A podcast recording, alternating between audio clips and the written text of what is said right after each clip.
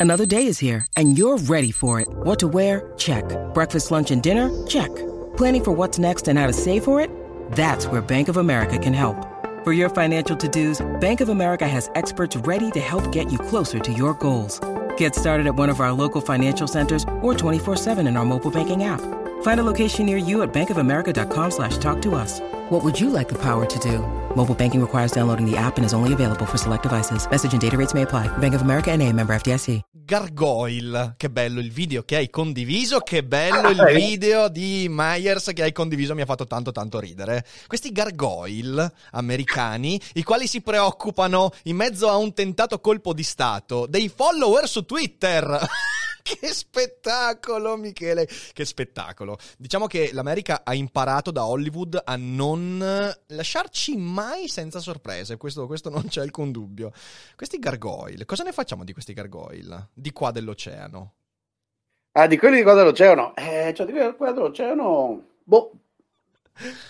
Dovremmo, dovremmo, cercare di ripetere che sono veramente delle, dei farisei e, delle, e degli ipocriti. Cioè, eh, l'esplosione, sì. l'esplosione di grida sull'argomento durante questi giorni alla censura mi ha fatto, mi ha lasciato. Io capisco, ci sono alcuni casi del tutto personali, quelli col ditino alzato, uh-huh. che devono, gli, gli, sembra di essere eccezionali e eroici perché loro difendono uh, l'indifendibile inventandosi argomenti giuridici che poi non esistono. Ma la cosa in realtà più significativa è stata l'esplosione di, di, di, di cattiva fede, di, di ipocrisia da parte del mondo politico-mediatico. No? Dalla, uh-huh. Sono diventati tutti quanti all'improvviso followers della Meloni, facendo finta che si trattasse uno di una questione di censura, che non lo è, perché come hai detto tu, cioè, questi sono affari, no? la, la censura è una cosa che fa lo Stato. Sì, sì, ma anche se qui sulla censura eh, io aggiungo una cosa che non ho detto durante la puntata uscita questa mattina, però eh, eh, mi rifaccio a quello che diceva Popper nel famosissimo paradosso della tolleranza, ok? Cioè, allora, eh, que- quel, meme, quel meme viene utilizzato sempre a cazzo perché in realtà la gente che lo condivide sul web vorrebbe dire che le opinioni pericolose dovrebbero essere censurate e Popper in realtà non intendeva questo perché Popper quando scrive quelle parole ha in mente proprio eh, la, la piazza nazista dove la gente veniva tirata atti fuori concreti. a forza, ok, atti concreti. E, e, quindi adesso gli stessi che usavano il paradosso di Popper, dicendo che le opinioni dovrebbero essere limitate, dicono che in realtà è una censura quella a Trump, quando in realtà quello di Trump è un atto, perché porca puttana. Cioè, ragazzi, Trump è il capo di Stato americano, quindi il comandante in capo.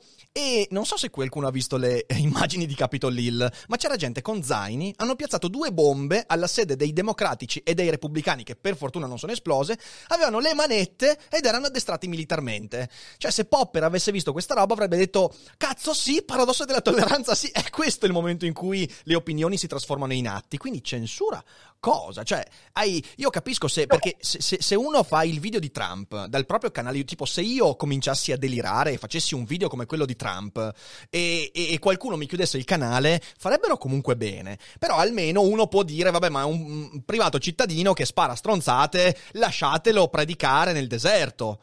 Ma questo è il presidente degli Stati Uniti d'America, ma quale censura?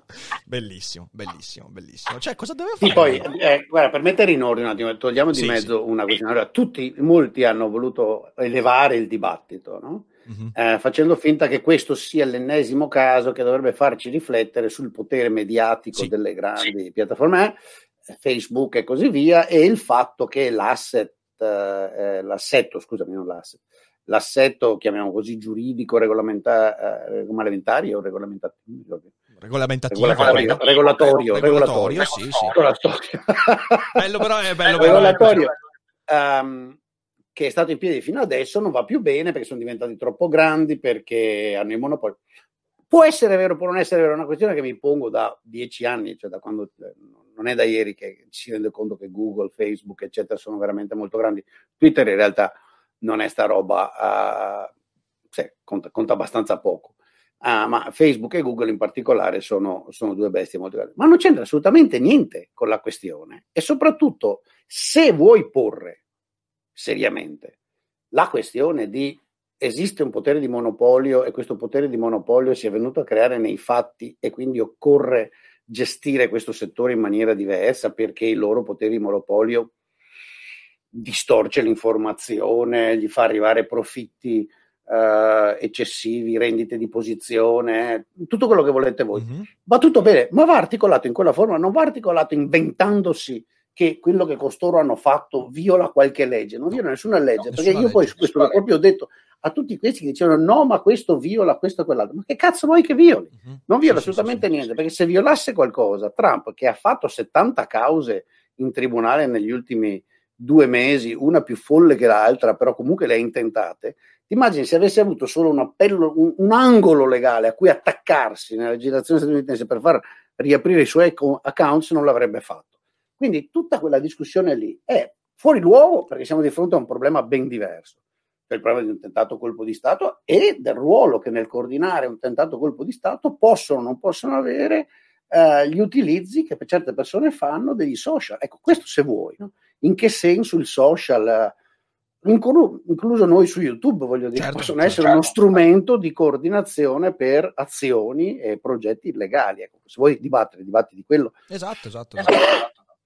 E, è interessante, cioè, ci, sono, ci, sono, due aspetti che in questi, in questi giorni mi fanno, mi fanno, riflettere, oltre a quello che è già stato discusso.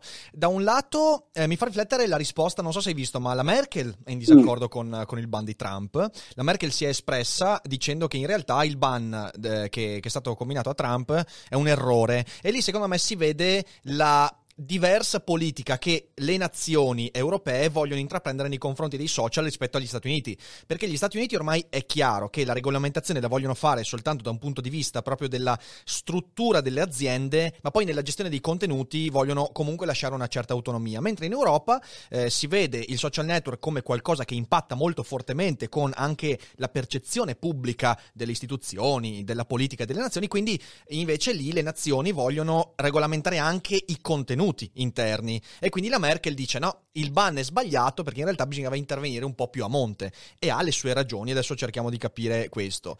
Dall'altro lato, eh, c'è il, il, questa mattina mi sono svegliato e ho visto una cosa che mi ha lasciato però un po' basito, perché pur avendo detto quelle cose che ho detto nel podcast, stamattina la pagina Facebook di Ron Paul, ora Ron Paul, certo, è un anti-abortista e dice un sacco di cazzate, però non è certo uno dei complotti QAnon, non è uno che, che ne ha sparate di grosse. Il ban della pagina Facebook di Ron Paul ti dico, secondo me è un po' più in là rispetto al ban di Trump, eh, perché è un politico proprio diverso, cioè sarebbe come se qui in, in, in Italia venissero bannati Salvini e cazzo ne so, ehm, eh, rot- Rotondi, esiste ancora Rotondi? No, non esiste più Rotondi, però nel sì, senso... Rotondi esiste, ogni tanto lo vedo apparire Rotondi, su capito? Cioè, quella, quindi ci sono questi, questi aspetti che hanno eh, ulteriormente complicato la vicenda. Com'è che la vedi sul discorso della Merkel? Cioè la Merkel in disaccordo? Me- allora, posso... Dimmi, dimmi.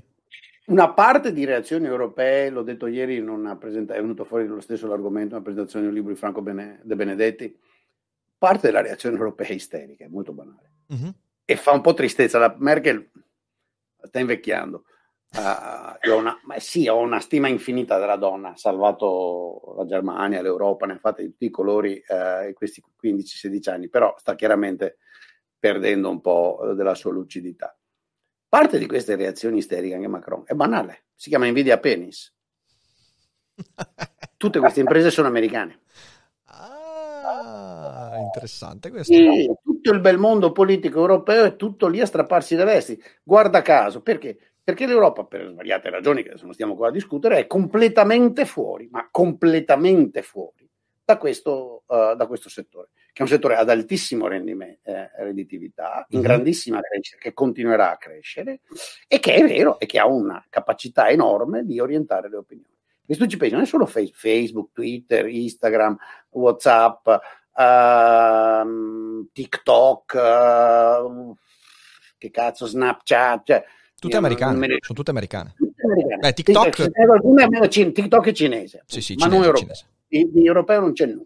C'è e quindi l'intero mondo mediatico-politico europeo soffre di una forma di invidia penis gigantesca che dura da anni e l'unica reazione che riescono ad avere è bisogna controllarli perché sono pericolosi.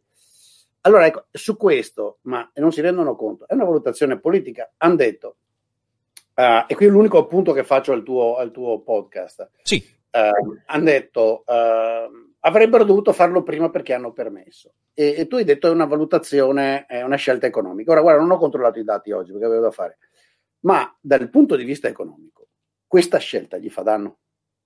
Ho visto che in borsa hanno avuto... Twitter hanno è crollato del 10% sì. dopo che hanno chiuso Trump. Quindi non è vero che dal punto di vista economico, almeno nell'immediato, gli fa danno. Eh sì, no, il, problema, il, problema, il, problema, è nell'immediato, il problema è che io parlavo soprattutto non tanto eh, del, de, de, dello stock market, quindi del, de, del, perché è evidente quando tu entri in una polemica ne subisci un contraccolpo, anche se fai la cosa giusta. In realtà, però, è, lat- è, dal lato degli inserzionisti, della pubblicità, quindi dell'immagine dell'azienda. È quella la cosa che io parlavo con l'economia. E da quel punto di vista lì, secondo me, la scelta è anche economica. Eh, però, mh, è, cioè... certo, certo, ma allora, infatti, su questo, uh-huh. uh, voglio dire, il, il, punto è che comunque il mercato, e adesso appena ho controllato, continua da una valutazione negativa di questa loro scelta. Sì dice avete, avete, avete sbagliato praticamente, no? Ah, il, sia Facebook che Twitter, eccetera, hanno perso. Ma non importa, vedremo come andrà a finire. Mm-hmm. Sono anche d'accordo che loro vogli, abbiano fatto, sono imprese private, fanno la valutazione di qual è il loro segmento di mercato desiderato, capiscono che non possono tenerli tutti, perché fino adesso hanno cercato di tenerli tutti, tenendoli tutti um, arrivano ad essere eh, complici, diciamo così, di, di, operazioni come queste, quindi hanno fatto le loro scelte. Possiamo discuterne politicamente, possiamo anche disprezzarli. Molti hanno detto, ma Zuckerberg tiene aperte le pagine degli ayatollah iraniani, eccetera, eccetera. Giustissimo, giustissimo. Il problema è che non c'entra nulla. Mm-hmm. non problema. c'entra nulla con la censura, è una valutazione politica, è una valutazione politica sul fatto che eh, un'impresa delle dimensioni di Facebook, perché poi tutta la discussione si concentra su Facebook, che è l'unica che ha davvero questa rilevanza no? mondiale. Ripeto, Twitter, Twitter, è uno strano pollaio, ma io non riesco a capire in che senso Twitter possa davvero influenzare così tanto. No? Quindi è una valutazione politica, e ripeto, che ritorna al punto di partenza, e cioè se, data l'evoluzione che ha avuto in, cosa sono, 16 anni, quanti anni ha? Facebook. Eh, 2005, anni. 2004, sì, quindi 16 anni. 16 anni, uh, la realtà di, di Facebook è diventata tale che si debba provare a fare una qualche forma di regolamentazione, che è un po' strana, perché siccome è un'impresa mondiale... È un casino.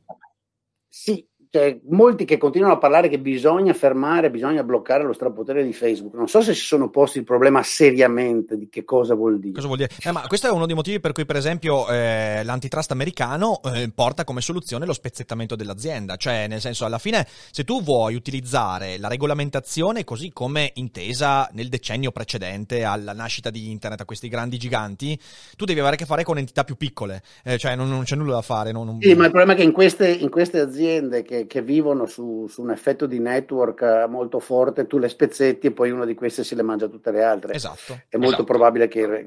L'altra roba che però vorrei, me interessava sottolineare, tu nel, nel, tuo podcast giustamente hai fatto anche l'osservazione che un grande numero di aziende ha reagito a tutto questo, sì. no?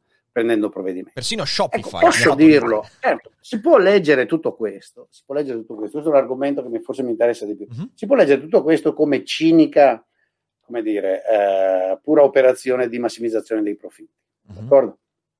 Questi hanno visto che eh, permettere al mondo trampiano di essere presente gli fa perdere il supporto, la pubblicità, bla bla bla di, di, di, di tanti consumatori hanno detto li scacciamo. D'accordo. Però un'altra parte del tuo, del tuo, podcast insisteva, io sono molto d'accordo, lo sai, no? Poi se vuoi parliamo della parte sul sarcasmo, di cui io sono da sempre uh-huh eh, faccio le mie piccole battaglie contro quelli che mandano tutto in vacca, l'ironia, la ragione per cui non sopporto gli anonimi. L'anonimia è una forma, di sarcasmo. uno strumento essenziale per la trasformazione del tutto in sarcasmo, certo. in battute, in volgarità, in, in equalizzazione di ogni argomento. Eh, però l'argomento tuo dice Guardate che la democrazia, la, la, la, convivenza civile, il dibattito uh, aperto, informato, la liberale democrazia è una cosa di tutti noi, quindi non ci sarà Facebook o Twitter o chi sia che vi salva, non vi sarà l'Obama di turno mm-hmm. che vi salva, è un problema di... Sono d'accordo, è un problema di scelta individuale. Io aggiungerei, è un problema anzitutto di scelta individuale delle elite. Mm-hmm. Perché io non mi aspetto. Vedi, una delle caratteristiche dei social è che permette all'uomo massa, all'uomo medio, di dire la sua. E mi dispiace dirlo, questo me l'hai sentito dire tante volte. L'uomo massa, l'uomo medio è quello che è. Assolutamente. E se gli togli ogni filtro, ogni controllo e ogni, come dire, imbarazzo, e l'anonimato a questo serve, lui dice le cazzate che gli escono dal buco del culo. O lei, vale anche certo. per il certo. signore. Eh? Certo. Um, allora io invece leggo la reazione di molte aziende americane, tipo che so, questi qua della, dell'azienda di marketing uh, di Nord Chicago dove vivevo una volta, uh, quando, quando sì sì, questo, il CEO della, dell'impresa di Kenosha è vicino a dove vivevo quando ero a Kellogg. Ah ok. Negli anni 90. Ok. Che hanno licenziato questo qua. E svariati no, di questi partecipanti al golpe stanno venendo licenziati. Mm-hmm Ecco, io questa la interpreto come un'assunzione di responsabilità uh-huh. da parte dell'elite. Uh-huh. Voi mi direte, ma sì, no, i capitalisti, forse, però io devo dire che nel momento in cui mi rendo conto che tollero, tollero, tollero, ma adesso sono arrivato al punto che nel mio paese qualcuno sta cercando, ha cercato di fare il colpo di Stato, ha fatto morire cinque persone, ma non è quello, è stato per loro, occhio a croce, ne avrebbe fatte morire molti di più. Certo, certo, assolutamente. Eh, questi avevano intenzioni serie di fare, di fare disastri seri. Okay? Sì, sì, sì, allora, che ci sia una reazione emozionale in parte, anche in parte interessata, dire di coordinarsi, puniamoli, non ci vedo niente di strano. Non ci vedo niente di strano a punirli, come esattamente io credo che in Italia sarebbe dovuto reagire e punire i fascisti e i picchiatori a suo tempo. Non lo abbiamo fatto, grazie alla vigliaccheria della Casa Savoia e dei liberali, certo. e ci siamo beccati il regime. Beccati. Io non ci trovo niente di strano, anzi trovo questa una, una, una, non l'unica e non basta, ma una delle forme in cui una classe dirigente si assume la responsabilità del proprio paese dice no aspetta un attimo, fino adesso ho tollerato, adesso no. Ma infatti, guarda, eh, ti dico, ti rispondo a questo. Non più con me perché, siccome vai in giro con le, con le bombe carta, con sì, le sì, pistole, sì, e, ah, e, con le manette per arrestare le, le, i deputati, io ti licenzio. Guarda, ti rispondo a questo, e questo è un punto importante perché c'era un altro articolo che abbiamo commentato stamattina durante la rassegna stampa, che è sul Fatto Quotidiano, eh, da parte di Massimo Fini, che ormai avanza sempre di più nella sua grande crisi di senilità, e, ehm, in cui diceva... Okay, ah, dura, dura, da quando è nato? eh beh, diciamo che negli ultimi dieci anni, secondo me, è, è esplosa con forme incredibili.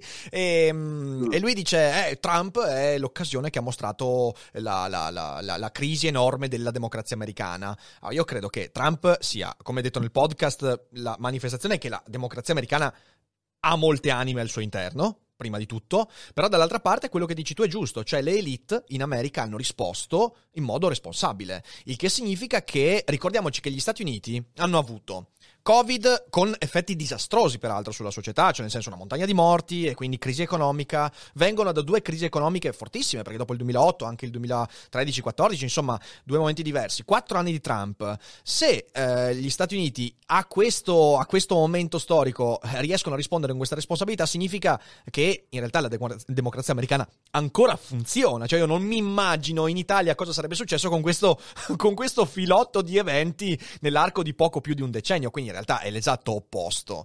E quindi sì, io sono, sono, molto d'accordo con te, sono molto d'accordo con te su questo. No, no, questo a mio avviso è una... E guarda, non è un caso, in realtà, che tutto questo sia il solito... Eh, tu hai menzionato Fini, che scrive ancora sul fatto. Straccio quotidiano, ah, eh, fatto quotidiano. Sul fatto quotidiano. Ma è venuto in mente gli articoli orrendi di un ragazzo che all'inizio della sua carriera ho anche appoggiato, conosciuto e, e mi sembrava brillante. Purtroppo l'effetto travaglio corrompe le menti assieme all'ambizione, la cieca ambizione di farsi vedere, io sono delusissimo da Stefano Feltri. Mm. Mm.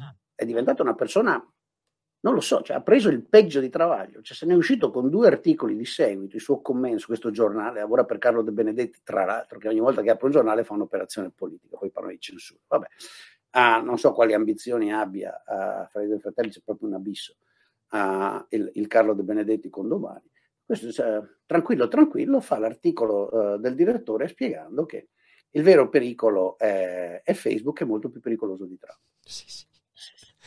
Allora, io voglio dire, cioè, ma che cazzo? Cioè, voglio dire, ho capito. Cazzo? No.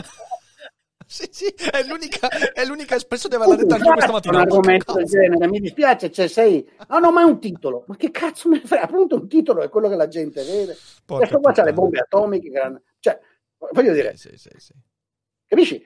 Allora, tu capisci che quando un pezzo di cosiddetta intelligenza o comunque settore di informazione italiana se ne esce con cose del genere, tu capisci che sotto c'è un altro problema.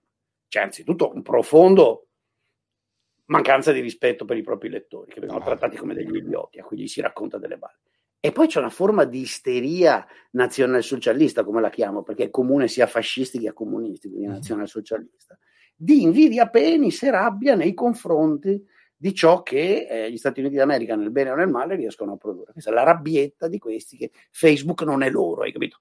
Non l'hanno sì, fatto sì, loro. Sì. Twitter non l'hanno fatto loro, WhatsApp non l'hanno fatto loro, Instagram non l'hanno fatto loro, hanno fatto il fatto quotidiano e domani e scrivono su delle cose pagate da Carlo De Benedetti, mentre gli altri non sono pagati a nessuno, tra l'altro. Perché la cosa divertente di questi qua, capisci? È che mentre alla fine Zuckerberg sarà anche una faccia da culo allucinante, ma se l'è fatto lui, e non l'ha pagato nessuno, si è trovato gli investitori. Eh. Questi scrivono perché c'è un imprenditore oligopoli, eh, cioè un, un, finanziere intralazzato con la politica da 50 anni che siccome ha uh, ambizioni senili di fare politica di sì, cazzo, 84 anni, 85 mi ricordo. mi sa che finisce male questa puntata, raga. no, sto scherzando, sto scherzando ha senili ambizioni di, di, di, di, fare il kingmaker della politica italiana una volta ancora. Eh, allora Ma guarda che il soldo io, si mettono a scrivere stronzate. In questi giorni sì, sì. L'immagine, l'immagine, lascia che te lo dica, cioè, l'immagine di, di, una democrazia americana, quel che resta, qualcuno ha scritto, no? in grande difficoltà, a me sembra francamente finta dal punto di vista della tenuta del sistema democratico invece. Il sistema democratico eh, americano ha tenuto enormemente bene durante questi quattro anni, è riuscito a digerirsi un pazzo delle elezioni che sono andate come sono andate, il popolo ha scelto un pazzo, eh, cioè il sistema elettorale, il popolo il sistema elettorale ha scelto un pazzo. Però alla fine i danni sono stati limitati e quattro anni dopo, nel rispetto totale delle regole, l'uomo è stato rimpiazzato. Lui ha cercato di violare le regole per impedire che il, che il rimpiazzo avvenisse e le regole sono riuscite a col consenso dell'80% della popolazione, le regole sono riuscite a imporsi. Sì. In Italia, in Italia, il colpo di Stato strisciante della Casaleggio Associati, che, giu- che dura, qualcuno chi è che l'ha ricordato? Mattia Feltri. Mattia Feltri ha giustamente ricordato no? che mm-hmm. il buon uh, Grillo l'assalto al Parlamento l'ha proclamato lui nel 2013, ha tentato di farlo, siccome è italiano, uh, è andato e si è trasformato in una buffonata, si è presentato davanti al Parlamento da solo, non c'era un cazzo di nessuno, è andato via. È salito sul tetto della macchina, ha detto due scoregge e, e, e, e se n'è andato. Però, voglio dire, no? Sì, sì, è vero, è vero, è vero. No, ma che ci sia, è, è indubitabile. Se, se, se, in Italia avessimo avuto un filotto anche la metà di eventi assimilabili a quelli accaduti negli Stati Uniti, cioè, eh, basta vedere quello che sta succedendo soltanto avendo la pandemia e sto governo, cioè nel senso capiamo, capiamo bene che in realtà non c'è, nulla da, non c'è nulla da recriminare nei confronti della democrazia statunitense. Peraltro, questo aspetto che hai fatto emergere del, del, dell'invidia eh, me- mediatica, io la chiamo l'invidia penis, che in realtà è invidia mediatica nei confronti de- de, dei big tech americani, eh, per esempio noi che lavoriamo su YouTube la vediamo ogni giorno, quante volte in televisione YouTube viene denigrato come il luogo dove eh, i ragazzi si rincoglioniscono, come se la televisione non avesse rincoglionito per 40 anni la popolazione. Tutti quelli che ascoltano te, me o te, o gli altri, sono tutti rincoglioniti. Rincoglioniti. Invece ascoltare quella lì, quella che, che, che, aveva l'elicottero che rincorreva il disgraziato in spiaggia, la, la, la, la come cazzo si chiama la demenza? Chi era la, la, la D'Urso? Era la D'Urso, non mi ricordo. Eh, sì, mi invece quello lì ti immagini, quello è... Quello è eh. grande intrattenimento e, e, filosofia altissima. Sì, sì, è, è così. In realtà c'è, c'è, questo aspetto sicuramente, sicuramente. Eh... Per cui il punto che tu hai fatto va, va, va assolutamente sottolineato, è vero. Cioè la, di fronte a queste situazioni, che invece bisognerebbe chiedersi da dove viene, che cosa alimenta questa... Mm. Uh, come dire, eh, rifiuto di un pezzo di America di accettare il processo democratico. E sia chiaro, questa tentazione c'è anche in Italia, c'è anche un oh. pezzo d'Italia che ha la tentazione. Solo che, come al solito, essendo un paese un po' strano, finché non spunta Mussolini che riesce a organizzare uh, la marcia su Roma, uh, vi sono molte dichiarazioni, molte marce su Roma, poi diventano come quella, uh, come quella di Grillo. Ma questo tipo di, come dire, rifiuto da una parte della popolazione di accettare che il processo democratico uh, funzioni e di accettarne i risultati, si sta diffondendo uh, in tutto il mondo occidentale. C'è una forma di contrapposizione ideologica fra questi gruppi che va, uh, che va studiata e su cui occorre riflettere. Ed è vero, come hai detto, che è assolutamente necessario che le persone pensanti si assumano la responsabilità. La responsabilità, la responsabilità assolutamente. Anche perché, guarda, io vedo questo, questo è un atteggiamento che vedo serpeggiare eh, nel, nell'ambito intellettuale da, vabbè, da, Umberto Eco in poi, fondamentalmente, cioè il fatto che ci sia sempre il grande Moloch cattivo, perché in questi giorni alla fine la vulgata continua a ripetere che sì, sono Twitter, sono Facebook i problemi, anche perché cosa vuoi dire che il problema è Twitter o Facebook, eh, come ho detto anche nel podcast, significa, cioè è, è l'esatto opposto del dire Facebook deve proteggere la democrazia, cioè è individuare un nemico talmente lontano, talmente immateriale, che alla fine ti deresponsabilizza, quando in realtà siamo tutti noi che siamo coinvolti nel, nel modo ci, eh, nel modo in cui operiamo sul web, siamo noi a forgiare quelli che sono i contenuti all'interno di queste piattaforme. Quindi, quindi sì, c'è questa cosa, il problema sono i big tech e via dicendo, è un modo per togliersi di dosso quel peso lì fondamentalmente, eh? cioè nient'altro, nient'altro. Ma sì, guarda, il problema non sono uh, le grandi piattaforme, il problema sono le persone a cui le grandi piattaforme hanno dato, e a me questo sembra bene, continuo a ripetere, sembra bene, la possibilità di esprimersi, di comunicare, di uh, intellettualizzarsi, cioè di trasformarsi in produttori uh, di, di contenuti. Uh-huh. Questo ha rivelato che eh, l'individuo medio, il cittadino medio, eccetera, eccetera, ha una capacità di produrre contenuti, di fare analisi, di discutere seriamente che è estremamente bassa. Uh-huh. Cosa a cui fino a 30 anni fa non si era abituati, perché la discussione pubblica era ristretta a un'elite che era veramente una piccolissima, no? politici, intellettuali, giornalisti, un 2% forse della popolazione il più. E quindi sembrava che si potesse discutere anche seriamente, anche se devo dire a partire dagli anni 90 uh, con la... Eh, questa... Colpo grosso era la discussione intellettualmente più elevata degli anni questa, 90. Questa impressione è un, po', è un po' andata scemando.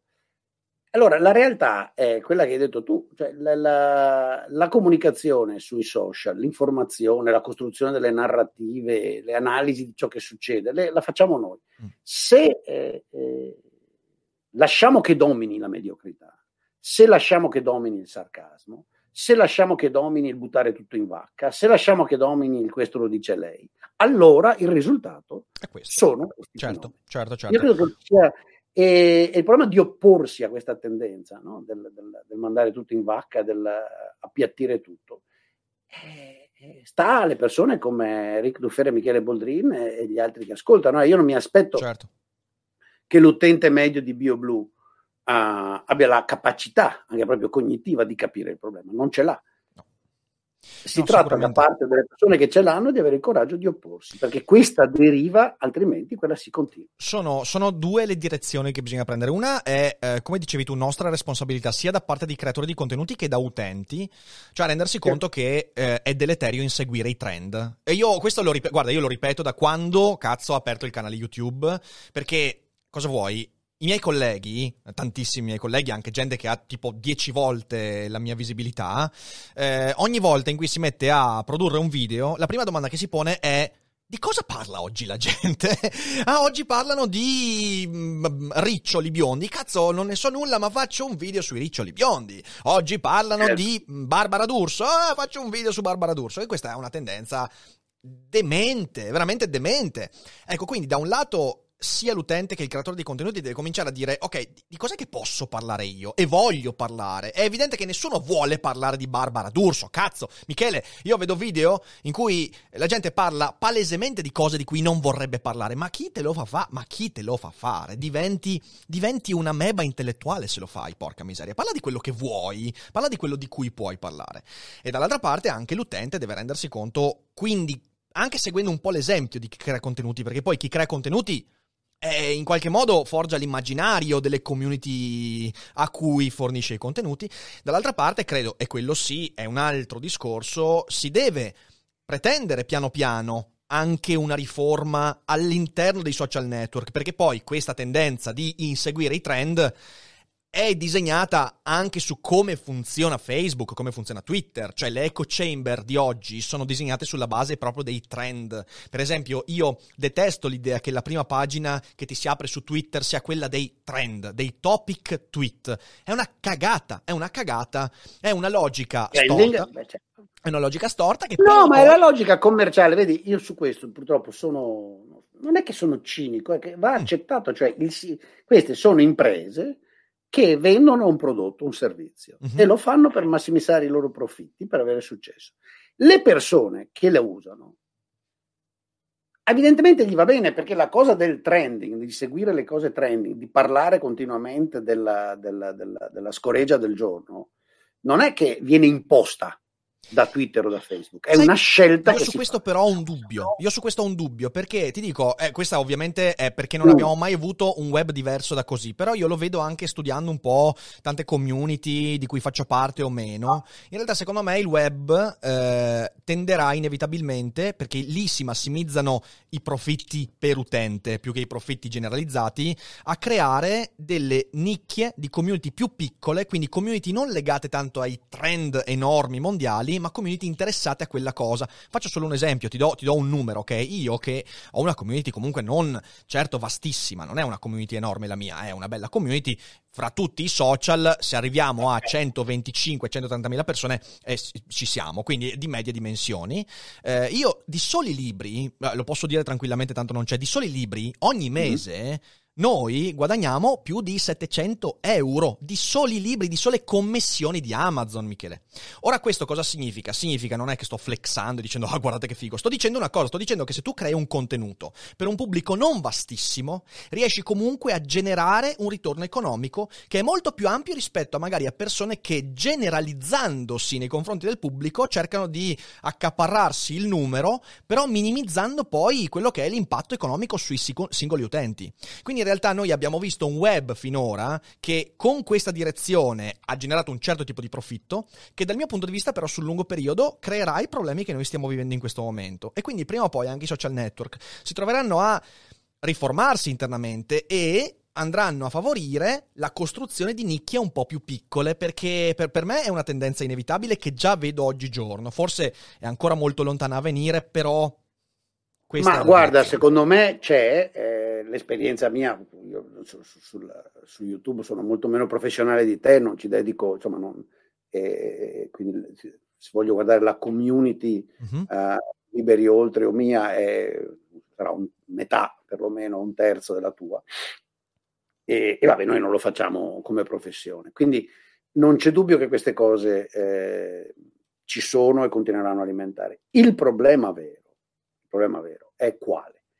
Che queste comunità più, chiamiamole sofisticate, uh, intellettualmente oneste, meno disposte più a focalizzate, secondo me, più focalizzate e meno generaliste, quello è il, il focus. Ma non è solo, no, credo sia semplicemente di persone.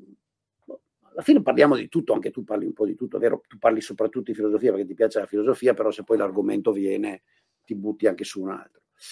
Uh, mi sembra che siano fatte di persone che non inseguono l'attenzione de- della massa di per sé, che non vogliono fare lo scandalo della notizia di per sé e che cercano di analizzare quello che succede. Okay? Conversazioni come quelle che stiamo facendo, indipendente dal fatto che quello che io sto dicendo possa o meno essere intelligente, magari è completamente stupido, uh-huh. però conversazioni come quelle che eh, stiamo facendo e che facciamo, come hai ricordato, a tre anni ormai, sono un tentativo di, di, di capire le cose. Allora, qual è il problema però? Il problema vero è di nuovo riconoscere che queste comunità, che in un paese come l'Italia probabilmente raccolgono, mettendo insieme un milione di persone, sono isolate dagli altri 59, e cioè non riescono più ad esserne il fattore trainante, non vengono più guardate. Detto altrimenti, per ogni ascoltatore serio di eh, Dufer, ok? Uh, per ogni persona che segue Dufer attentamente, ci riflette, legge i libri, bla bla bla. Un tempo ce ne sarebbero state 15 che avrebbero avuto quella persona come punto di riferimento mm. e che attraverso altri canali sociali uh, avrebbero interagito con questa persona cercando di, di uh, ricevere da questa persona un'analisi, una, una, dei criteri di lettura della realtà. Adesso non è così. Quei, forse ce n'è una, Gli altri 14 sono ad ascoltare eh, videogioco, qualche stronzata eh, più o meno sarcastica, fare meme e così via. E ho capito che quello che sto dicendo sembra essere una forma di nostalgia per la vecchia società stratificata, perché appare così. In realtà non lo è, non è che ho nostalgia, però mi rendo conto obiettivamente che quella società stratificata questa funzione nella, nel, nell'evitare che tutto venisse buttato in sarcasmo ce l'aveva. Adesso quei meccanismi sono saltati. Mm-hmm. E occorre chiedersi seriamente all'interno del mondo dei social, all'interno del mondo del web, all'interno del mondo dell'internet, come riuscire a costruire dei meccanismi diversi, dei meccanismi diversi, non necessariamente basati sulla stratificazione di un tempo, che però permettano uh, di dare alle persone, all'individuo massa, dei criteri di analisi della realtà uh, che non si riducano appunto a qua non, perché altrimenti vince qua non. Sì, sì, su questo. A me sembra quello il problema, cioè sì, qua sì, non no, è molto più facile da vendere di eh, il Daily Cogito. Sì, sì, sicuramente. Il problema di Daily Cogito è com'è che io riesco, io Daily Cogito o, o Boldrin, l'Omelia, a parlare o a trovare filtri intermedi per riuscire a parlare a quelli che altrimenti mi ascoltano solo la Barbara Russa. Ma guarda, allora ti dico, ti dico brevemente la mia, che sennò qua andiamo troppo lunghi con la puntata, però ti dico com- vai, vai, come vai, la vedo io su questo. Credo che um, il problema di fondo sia che il pubblico è stato trattato da eh, massa di stupidi anche prima che lo diventasse. Eh, la frase berlusconiana dell'italiano medio è un tredicenne in fondo alla classe eh, è diventato prima un'asserzione vera e poi una verità, una realtà, cioè si è istupidito il pubblico eh, grazie all'approccio che i media hanno avuto nei confronti del pubblico. Alla fine il pubblico in parte diventa quello che gli dai. Se tu dai solo merda al pubblico, il pubblico prima o poi diventa merda. Cioè, nel senso, non, per me è una regola, e io lo vedo anche sul web, è così. Cioè, nel senso, tu ti meriti la community che ti costruisci. Cioè, nel senso, eh, e quindi c'è questo. Eh, perciò io credo sempre, e qui eh, andiamo sempre a parare su quell'ottimismo versus pessimismo che, che portiamo avanti mh, fin dall'inizio. Eh, io ho l'ottimismo di necessità di dire, io presuppongo sempre che chi mi ascolta non ascolti solo me, ma vada poi a formarsi un'opinione anche ascoltando non solo chi è d'accordo con me, ma anche chi è in disaccordo con me. E il mio lavoro è quello di fornire un'analisi il più possibile lucida e argomentata e poi avere fiducia nel fatto che quando ti do quell'analisi tu ne farai la cosa migliore possibile. E quindi io devo avere fiducia intanto nel pubblico, che sia composto di esseri senzienti, e poi anche nel fatto che gli altri che compongono l'internet come creatori di contenuti riescano ad avere lo stesso atteggiamento mio. Se io parto da presupposti diversi, allora faccio fatica, in fin dei conti, a eh, diventare parte integrante di, di, di, un circolo virtuoso, mettiamola così. Eh, quindi secondo me è una questione di presupposto. Eh, noi paghiamo lo scotto di mh, mm, media che per 30 anni hanno trattato il pubblico da rincoglioniti anche quando non erano tutti rincoglioniti, non sono tutti rincoglioniti e neanche erano eh, gran parte rincoglioniti una volta. È solo che ci siamo convinti, c'è proprio un atteggiamento antropologico che ti dice il pubblico è scemo, stop, basta. E in realtà le cose sono un po' più complesse di così, secondo me. Ci vuole, eh, bisogna sì, partire... Ne parliamo un'altra volta perché, come hai detto, stiamo è, troppo lunghi. Di nuovo, secondo me, è una questione di, di, qualità delle elite, perché alla fine l'informazione lo costruiscono le elite. E francamente, da questo punto di vista, l'Italia è un po' peggio degli altri, ma situazioni simili, come vedi, ci sono oh, negli Stati Uniti, quindi eh, esatto. Quindi c'è un fenomeno mondiale in realtà mm-hmm. che no, sì, è, è, a noi viene da dire sì Berlusconi, sì, sì la Rai, Pippo Baudo. Cioè, ecco, neanche quello eccetera. più abbiamo, ma, ma, ma, ma, dopo sti giorni non abbiamo più neanche il primato berlusconiano in cui andavamo in giro per il mondo e la gente ci, ci diceva ah Silvio, Silvio, noi... No, adesso ci hanno superato anche con Trump gli americani, cazzo, non abbiamo neanche Beh, più... Non abbiamo neanche più vanto di quello. da un pezzo, eh. sì, è vero, è vero. È vero, però adesso, adesso proprio ha sfondato il tetto, adesso non ci riconosciamo. unico. vedremo, vedremo. Comunque no, la riflessione vera, che è una riflessione di fondo, visto che no, uh, un anno e mezzo fa hai detto dovremmo riflettere sulla crisi dell'Occidente, a mio avviso dentro questo ci sta uh, una delle chiavi della crisi del sistema occidentale, perché il sistema occidentale si sta attrappe- rattrappendo e richiedendosi su se stesso. Sì e, e, ha a che fare con queste cose, proprio mi era piaciuto, parliamo del tuo Sì, sì, sì, assolutamente, assolutamente. Posso dire, la, l'immagine che rimarrà nella storia di questi giorni comunque, che è veramente emblematica, è quella del tizio con la bandiera confederata davanti ai ritratti dei presidenti nordisti in mezzo al congresso. Quella lì è, è, è un'immagine che resterà nei libri di storia, eh.